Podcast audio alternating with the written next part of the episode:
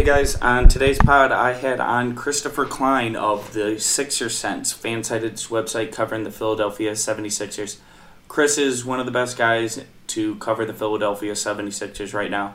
We talked about the most recent game between the Raptors and 76ers, and you know, just use the game as a launching off point to what we expect to see moving forward. What are some of the bellwethers to watch in a seven-game series? And just overall takeaways from this game that we suspect to be sustainable for future performances. Like I said, Chris is one of the best guys covering the Sixers right now. I was really happy to have him on the pod. And I always think it's good to have on writers for other teams to give us a different perspective because obviously you get in a one track mind and just focus on Toronto when you have to worry about all 29 other teams, or at least 28, maybe not the Atlanta Hawks to read some of Chris's stuff, you can go to the Sixer Sense, and you can always follow him on Twitter at Kline NBA, K L I N E N B A. McGrady looking, looking, looking, loops it in. Carter's going to get a shot off. He does. Got it. Ross and Amir. Here's Jose. Three seconds. Gives it to DeRozan. DeRozan's fading. What a tough shot. And it goes! DeRozan with plenty of time. It's five seconds. DeRozan on the drive and kick from the corner. Van Vliet. Then good. A two. The Raptors lead with 1.1 to play. Hey, Chris, how's it going? Good. Um, thanks for having me on. Yeah, no problem. We are recording this the night of the Toronto Raptors Philadelphia 76ers game. And I guess I should start off with the first question. What do you think JV's MVP chances are at this time? Yeah, I mean, I think I think you got to put him first after that game, right? yeah, certainly. Yeah.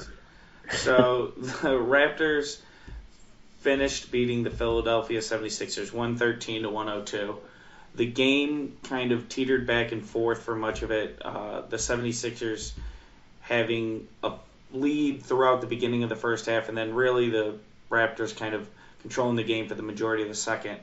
I guess first I'll ask you, Chris, what was your biggest takeaway from the game?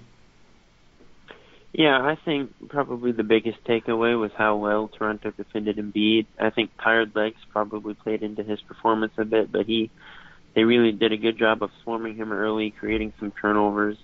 He wasn't getting the calls he wanted, and you could tell he was kind of just frustrated throughout the game. And they did a really good job of kind of controlling him. He only shot five of 17. Um, and really, the Sixers overall, outside of Butler, their core players really didn't show up too much. So I think that was my biggest takeaway. Yeah, you saw that frustration kind of reach its tipping point when he got that technical late in the game.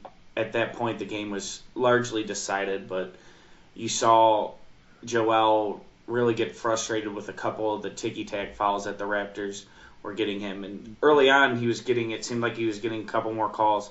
They had two Raptor foul players in, uh, or two Raptor, two key Raptors in foul trouble, and then you know that kind of started to wear off as the game got a little bit more physical during the second half. Yeah, I mean, I think Toronto did a pretty good job overall defending him physically. Ibaka had a really strong first half. JV did well down the stretch.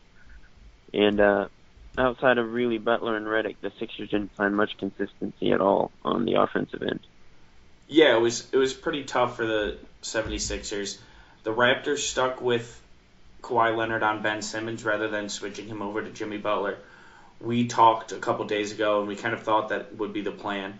Do you think that I mean, obviously it worked for this game, but do you think that was the right call, sticking Kawhi on Ben Simmons for the majority of the game?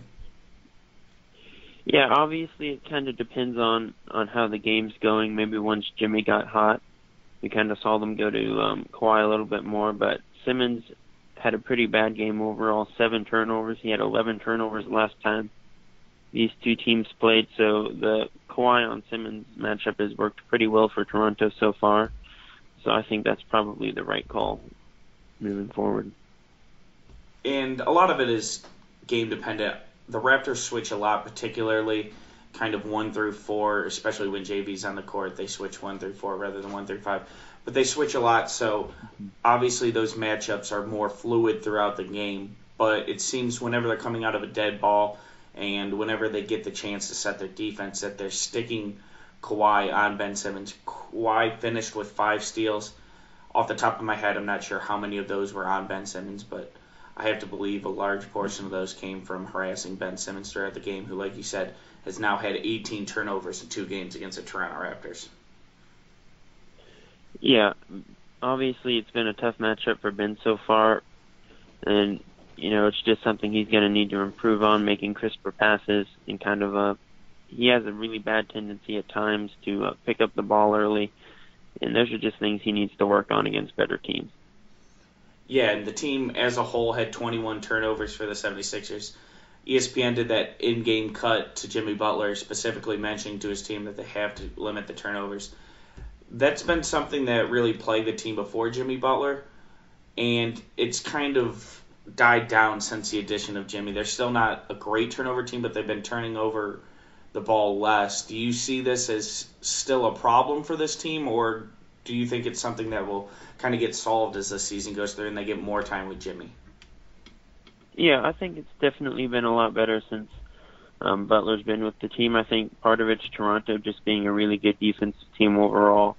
The Sixers still have some bad matchups with guys like Redick and Korkmaz, Cameron off the bench who can't really create their own shots. Simmons who can't shoot from the outside. So I think part of it's matchup dependent. Just the better teams, Philly has to be more careful with the ball and get better in that respect. But um, obviously, it's happened just about every time they've played a top tier team in the East this season, so it's definitely still a concern. Right, and Philly shot the ball better from two, shot the ball better from three, and their free throw difference was pretty marginal 11 out of 14 for the 76ers, 19 out of 22 for the Raptors. Really, the turnovers what was the biggest difference in this game. Um, another thing I noticed is neither team shot the ball well from three. Philadelphia shot 31%, 11 out of 35. The Raptors shot 8 out of 29. Was there anything that you noticed in the game that kind of was a reason for that, or do you think that's just one game sample size, random spurt in the middle of December? Yeah, I think that's mostly it. You know, Redick hit five threes, Butler hit four, so the two guys who were really on for the Sixers tonight didn't do too terribly in that respect. You know, Embiid was 0 for 4, Shamet was 0 for 4, Muscala was 1 for 4, and those guys are going to have better nights than they had tonight. So I think part of it's just, you know, a bad game in the middle of December. But overall, Toronto again defended really well. They switch a lot. They have a really a lot of really solid matchups on their end. So I think it's a bit of both. Yeah, and on the Toronto side, you saw Kawhi shoot five of six. Other than that, it was pretty pretty dreadful performances from everyone. Danny Green and Kyle Lowry shot one of six and one of seven respectively. So obviously you can expect that to improve. I I would think both teams probably shoot it better in future matchups. Although with both teams' length, I guess it shouldn't be a surprise that they shoot a little below their average from three. But I just don't expect that kind of three point defense to be sustained in future matchups. Yeah, yeah, I definitely think it's something that'll improve in the future another thing that kind of jumped off the page to me, even though Toronto did win, was Pascal Siakam's performance. He had six points. He did have six assists, so that was really impressive. However, it seems like Ben Simmons is a pretty tough matchup for him. He Ben Simmons is someone who is just as big as Pascal, just as long as Pascal, and just as fast as Pascal, which is obviously something that he runs into very infrequently. Is this something that you know? Obviously, Ben has been touted as a good defender. Do you think that this is something that you can expect from him moving forward to kind of stick with Pascal like that? Yeah, I think again, as we've said many times, it's kind of dependent on game flow who does who, but Siakam's been really good this season and kind of taking him out of the picture. He got into some foul trouble in the second half, and taking someone like Siakam out of the picture is always valuable. Simmons been has been really solid on defense this year. He can kind of guard across the positional spectrum, as we all know. So if that's a matchup that's working, I, I would expect them to stick with it in future matchups. What else kind of just stuck out from this game where, you know, each game you look at as a data point for projecting future performance?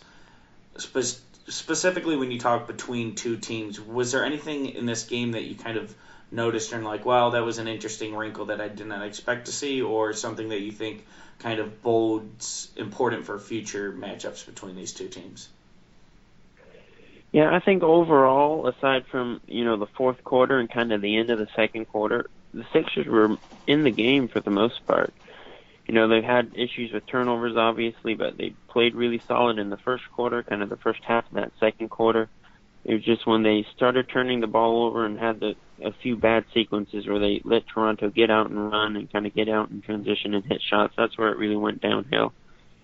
So you really just need to they need to work on ways to limit the Raptors' transition opportunities and kind of just cut down on turnovers. I think Embiid more often than not is going to have a better game than he had tonight, and I think that would help.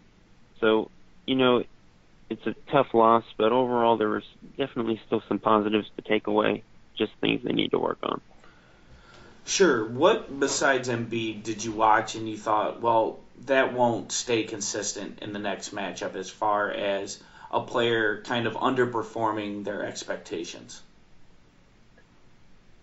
Yeah, I think more often than not, I know Simmons has had trouble with the um the Raptors, but he looked pretty solid early in the game. I think as long as he's aggressive, they can kind of work him into the post more often. He's probably going to perform better than he did tonight. Wilson Chandler had some solid moments on defense, even though he didn't get much going on offense. So if he can hit some more threes, be a little more assertive on that end, I think he'll have a bigger impact. And as I mentioned earlier, Muscala, Korkmaz, Shamet, they didn't really shoot the ball too well. Normally, they'll probably give more of a boost off the bench. So I think there were a few guys who kind of underperformed relative to normal expectations.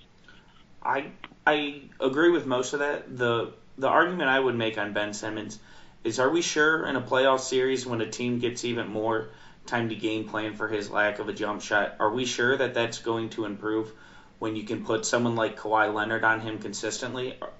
I think the turnovers will be reduced, and I think that's something that will happen as we head into the postseason. But are we sure that he's going to have better offensive performances than this moving forward? Yeah, you know, I think I think he's made a lot of improvements this year in terms of his footwork, and the Sixers have made a point to really get him into the post and put him in different positions to score without the jumper. So I think relative to last season where he really struggled, I think he will be a lot better in the postseason. Obviously, until he gets a jump shot, we're going to have games like this where he really struggles. I think the Raptors aren't particularly the best matchup. So by no means do I think he'll be perfect or close to elite necessarily. But I do think you know, relative to his past couple performances against Toronto, that he'll have better outings. Another guy you touched on there was Wilson Chandler. Chandler's was one of six today and one of three from three. He's really, you know, unassertive, and obviously when you're around four talented players, that he plays a majority of his minutes, you're not going to be. You don't want Wilson Chandler having a usage rate of 25% or anything like that. But do you think he needs to be more assertive at least to kind of keep the defense honest? Yeah, I mean, I think you saw, especially in the second half, he kind of passed up a couple open threes, and just making sure the defense respects him out to that range. You know, making sure they uh, that he poses at least some semblance of a threat as a shooter is important. He doesn't obviously need to have a high usage game or anything, but just taking those open shots, maybe being a more a little bit more aggressive on drives to the rim. He has the ability to attack closeouts, attack mismatches in the post. You want to see him probably take a few more open looks than he did tonight. As we kind of zoom out from this game specifically and more just focus on the 76ers, what would you say is kind of the biggest weakness of this team moving forward? Um, I think still turnovers are something they need to address. Defensive versatility, especially with the second unit, can still be a real issue. Shamet, McConnell, Muscala, and Korkmaz are the four guys who are, are getting the mo- majority of the bench minutes at this point. None of them are really switchable, high-level defenders on the perimeter. So that's an issue they'll need to uh, address. And just cutting down on turnovers against, again, these high-level, versatile defensive teams. Those are the two things that they're really going to have to hammer home and address. Do you think they address those through the trade market, through the buyout market, through internal improvement? Yeah, I definitely think the trade and buyout market are two areas that the Sixers are going to attack just like they did last season. Brandon, Brett Brown have both mentioned numerous times that this is kind of the beginning of the Sixers championship window and that they're moving closer to a win now mindset. So I think if any beneficial moves are possible on the trade or buyout market, that the Sixers are going to be really aggressive. They still have the uh, taxpayers mid-level exception, I believe, to use in free agency, which is an advantage that most competitive teams don't have. So that might help them attract one of the higher level guys like Trevor Ariza if he ends up getting bought out, etc. So I do think they're going to look to add another piece or two. It does feel like if Trevor Ariza ends up getting bought out, and if he's not traded, I fully expect him to be bought out. It does feel like it's going to be a war between Philadelphia and Houston for him, don't you think? Yeah, definitely. I think the familiarity factor might, you know, make him lean towards Houston. But if again, if the Sixers can offer more money, maybe even a bigger role, I think that's something he would have to consider. Well, Houston still has their full taxpayer mid level as well. So, all right. Yep. So yeah, it would. Yeah, then it would be a tough sell, but I think the role yeah. perhaps might be bigger in Philadelphia, or at least an easier path, depending on how much you see Houston struggle. You know, if it gets later in the season, Houston's still struggling. Obviously, that's something he'll probably have to factor in. Yeah, that's definitely a factor, but I think I think Houston's eventually going to pick it up. They they're too talented to not at least improve on where they're currently at. So if they if they have the same amount of money, I would probably expect him to lean towards returning to Houston. Yeah, I agree with you. Um, another guy that possibly is coming back to this team due to injury is Zhaire Smith. Do you expect him when he gets out? First of all, I guess when is when do you expect him to be fully back? And when he's fully back, do you expect him to be a contributor to this team, or is he just you know he was one of the more raw draft prospects? Do you just think that he's too raw to probably contribute to this team right away? Yeah, I mean at this point, I know he lost a lot of weight during his recent um, injury complications. He had an allergic reaction to, uh, I believe it was sesame seeds, and uh, he had some complications with his surgery. He lost a lot of weight, so sounds like he's behind on his rehab. I don't think he's going to get back until well after Christmas at this point. And some recent comments um, from Brown and company sounded like they were kind of leaning towards using the G League more this year to develop him. So I really don't expect much out of Zhaire this season he obviously projects as a really solid perimeter defender, which is something the Sixers can use. But he obviously needs to work on his three point shot and just getting back into basketball shape. So I wouldn't really expect too much out of him this season. Right. Yeah. It just seems for him, right, the watermark is going to be whether he can hit those corner three pointers so you can use his defensive talents because his defensive talents are important and obviously you want him on this team but until he's able to space the floor adequately, it's hard to imagine him getting run. Yeah, I mean, I think he has the makings of a really solid, maybe even elite on-ball defender. Um, but yeah, until he improves his offensive game, he doesn't really have great handles at this point. Hasn't proven consistently that he can hit from deep. He's gonna kind of be a liability on that end. So he has some developing left to do before he's a consistent contributor is there something in the water in Philadelphia where your first round picks have to be injured after the first season for the first season?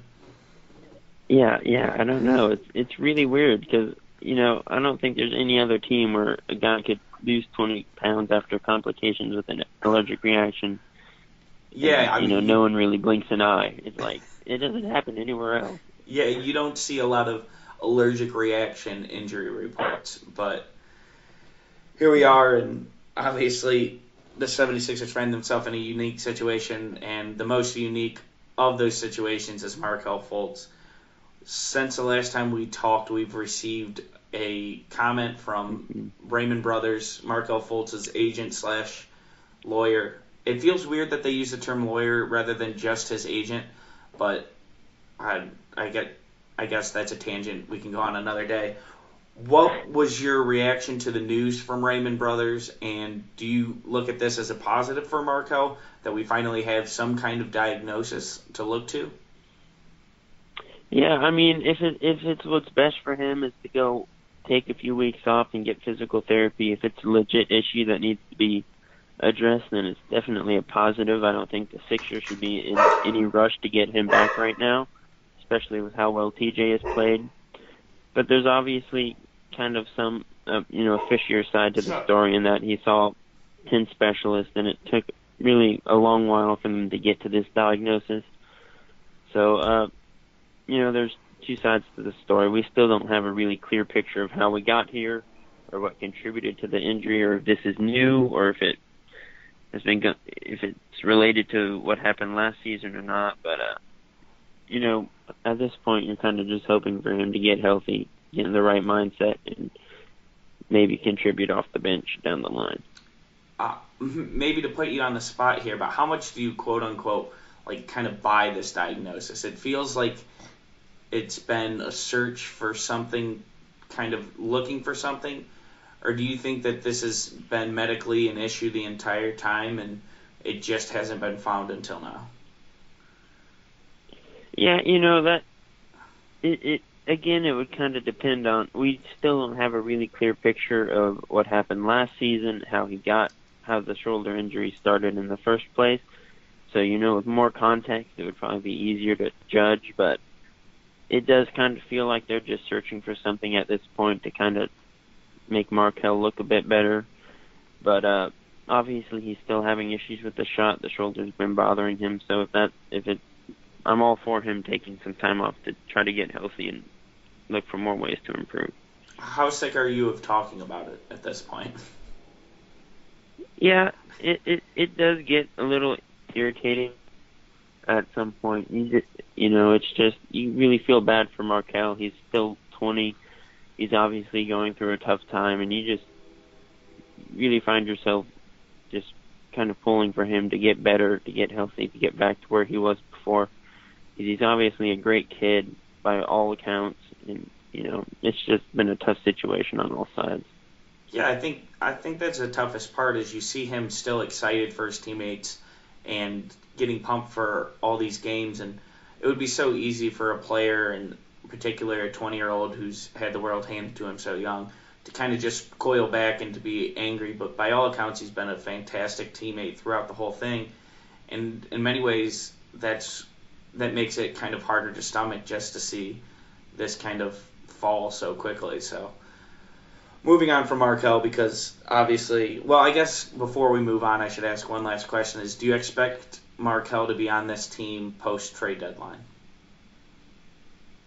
Um, you know, I think it really depends on how the uh, next three to six weeks go with uh, physical therapy and what he looks like once he gets back. Because if he looks like the same player once he gets back, I think the Sixers would be more inclined to kind of cut the cord and move on. But if he starts showing improvement and he's getting better, I think the Sixers have still shown enough faith in him, both with teammates supporting him and with the front office and coaching staff supporting him to maybe hang on and wait one more, at least one more off season to kind of see where things go. Plus, you could always trade him if uh, something comes up or a match free agent wants to uh, sign over the summer. Then you can look for trades then. So maybe they hold on to him to the end of the year. Yeah, absolutely. I think that makes sense. If he does stay on this team past the, trade deadline, and I know it's it's pretty hard to speculate at this time, but would you expect him to be in the rotation? Yeah, I think Brett Brown would still make a point to get him some minutes. Again, I think it also depends on how much improvement he does or doesn't show. But once the playoffs hit, I think it's going to be pretty firmly McConnell unless we see some really serious growth for Markelle what for this 76ers team would you watch as kind of the point to look at moving forward for this team? What will ultimately decide kind of the success of this team? Is it how Simmons and Embiid play together? Is it how Jimmy Butler's integrated? Or is it something smaller than that?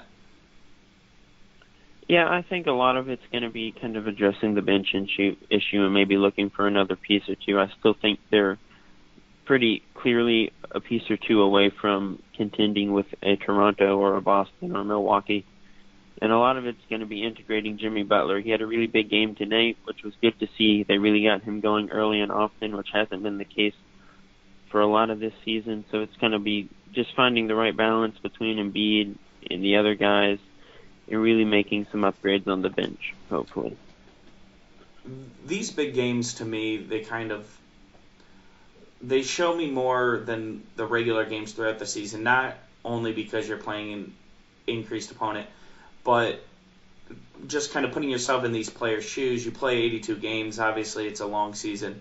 It feels like players kind of get up more for the nationally televised games and the games versus bigger opponents. With mm-hmm. the shot distribution kind of shading more towards Jimmy, do you think when the games are the most important and when kind of this team is playing at their apex level that Jimmy Butler is going to attempt more? Obviously, part of that is he was really effective tonight and you know attacking things. But when this team is kind of at its peak, playing at its highest level, do you think that the shot distribution looks more like tonight's, or do you think it looks a little bit more towards Ben Simmons? Yeah, definitely. I think I think as the season goes on, and especially during important games, I think you want Jimmy Butler taking quite a few more shots than Ben. And as we've seen in the past, we all know that Butler also really goes hard in these bigger games, so I'm sure he was really looking forward to this one. There's been some friendly back and forth between him and Lowry before the game, so I think this was a game Butler was really looking to go out and make a statement in. But um, yeah, like you said, it, you know these players normally wake up for these bigger games, which is kind of why it was disappointing to see Embiid struggle so much. He looked a bit tired, especially in the second half, when the frustration kind of got to him. So that was a bit disappointing. But I do think as the season goes on, especially in the bigger games, we're going to see more and more of uh, these Jimmy Butler outbursts. Yeah, it's with Ben Simmons and Joel Embiid because they're so good. It's kind of easy to forget how young they are. To me, it's young players kind of come more prepared every single day for games, and you saw today in the game Kawhi but or Kawhi Leonard and Jimmy Butler. I'm sorry each kind of had their offensive explosions. I don't think that it's any mistake that they both had their explosions on national TV against the team's biggest opponents. I I think that's a very conscious effort of just as a veteran needing kind of that extra little pump up for a regular season game in the middle of December. Yeah, I definitely think Butler kind of went out with the mindset that he was going to kind of set the tone in this game. And uh yeah, again, Simmons and Embiid in the playoffs in kind of these big matches has historically struggled at times. So they're going to need Butler to step up when Embiid and Simmons aren't playing at their best. As we look kind of forward to a seven-game series between these two teams, what would be your expectation for a seven-game series right now, and what could Philadelphia do in the next, I don't know, 30 or 50 plus games to kind of change your mind on that? Yeah, I think right now Toronto's the pretty clear favorite, probably in five or six games.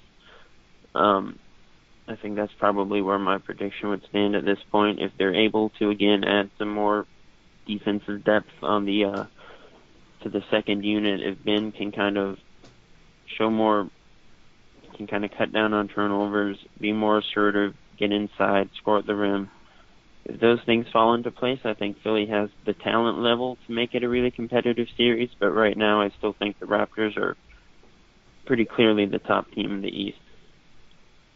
Oh, top team over the Celtics. Still, you would think at this time as well.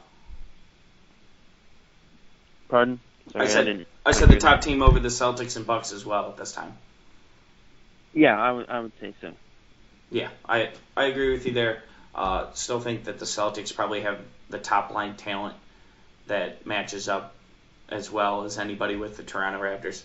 Um, kind of a couple last things before we get you out here. Watching, if I'm a Toronto fan and I'm watching Philadelphia on a random Thursday night, what what do you think that Phil, Toronto fans should kind of look for when they watch this team that they might not otherwise know? What's kind of something fun yeah, to I watch? Mean, I would say normally I think Shamet is probably he's really one of the more surprising rookies this season. He's had some really nice games off the bench recently. He's normally going to be better than 0 for 4, 2 of 6 from the field. he's going to have some bigger outbursts. McConnell is always one of the more lovable fan favorites off the bench. And you know, Ben Simmons and Embiid both have a lot more entertaining games in them. Um, you know, normally they're going to be a lot more effective leave a much bigger mark on the game. So I think they're probably two of the most entertaining stars in the conference, not the league. So normally you're going to get a better show out of them too. Uh, Shamet's really fun to watch, in my opinion. He just he moves just like JJ Redick, so it's nice that you guys have someone on the floor at all times that kind of just weaves and moves and constantly curls around screens in that kind of fashion. He, his game looks like a mirror image of JJ Redick's, if not quite as polished at this point in time. He has a lot of similar kind of characteristics in his game. Yeah, and I actually wrote about it um, about a week ago about him kind of being the heir apparent to Redick's spot in the rotation. And it's really interesting because he was really more of a point guard at Wichita State, so he's really had to pick up on a new role quickly, and just how quickly he's picked up on all of Redick's cues, all the off-ball movement. He's really adjusted nicely to a new role at the next level, and that's I think that's been really impressive. McConnell is someone you mentioned, and for Raptor fans, I think the easiest parallel is Fred Van VanVleet. Fred is probably a little more talented, although you haven't been able to see it so far in the first 30 games of this season. As far as a scorer and a more talented shooter from three point range, both are very annoying to play against, and I mean that in the biggest compliment, is that it would just be it, would be exhausting, quite frankly, to have TJ McConnell guard you for however long that he's in the game each night.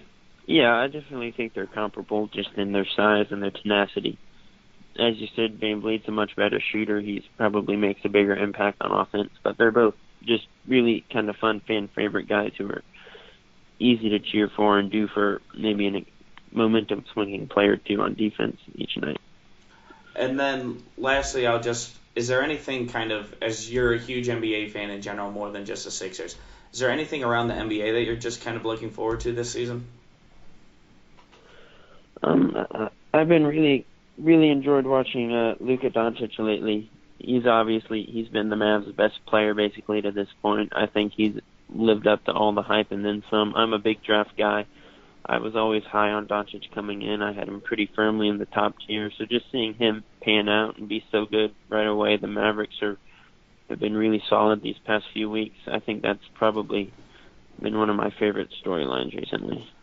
Yeah, um, he's a he's the best offensive player on a above 500 team, which is something you can't really say about many rookies. I, maybe Ben Simmons last year, although I guess Joel Embiid would have been above it. Donovan Mitchell, I guess, would be another one. But other than that, there's it's really hard to be the most talented player on a team as a rookie, and Doncic, at least offensively, is the best player on the Mavs right now. Yeah, I mean he's been playing with a pretty high usage, and he's been really efficient, which at 19 isn't really um, normal. So he's been really impressive. He's obviously a pretty generational talent, so I'm excited to watch him some more this season. Yeah, some of the difficulty of the difficulty of degree on his shot attempts are absolutely insane. He's already hitting step back jumpers, which is something you don't typically see. Um, Chris, it's been a pleasure talking to you. Thank you very much again for coming on the pod. Yeah, thanks for having me. I enjoyed it.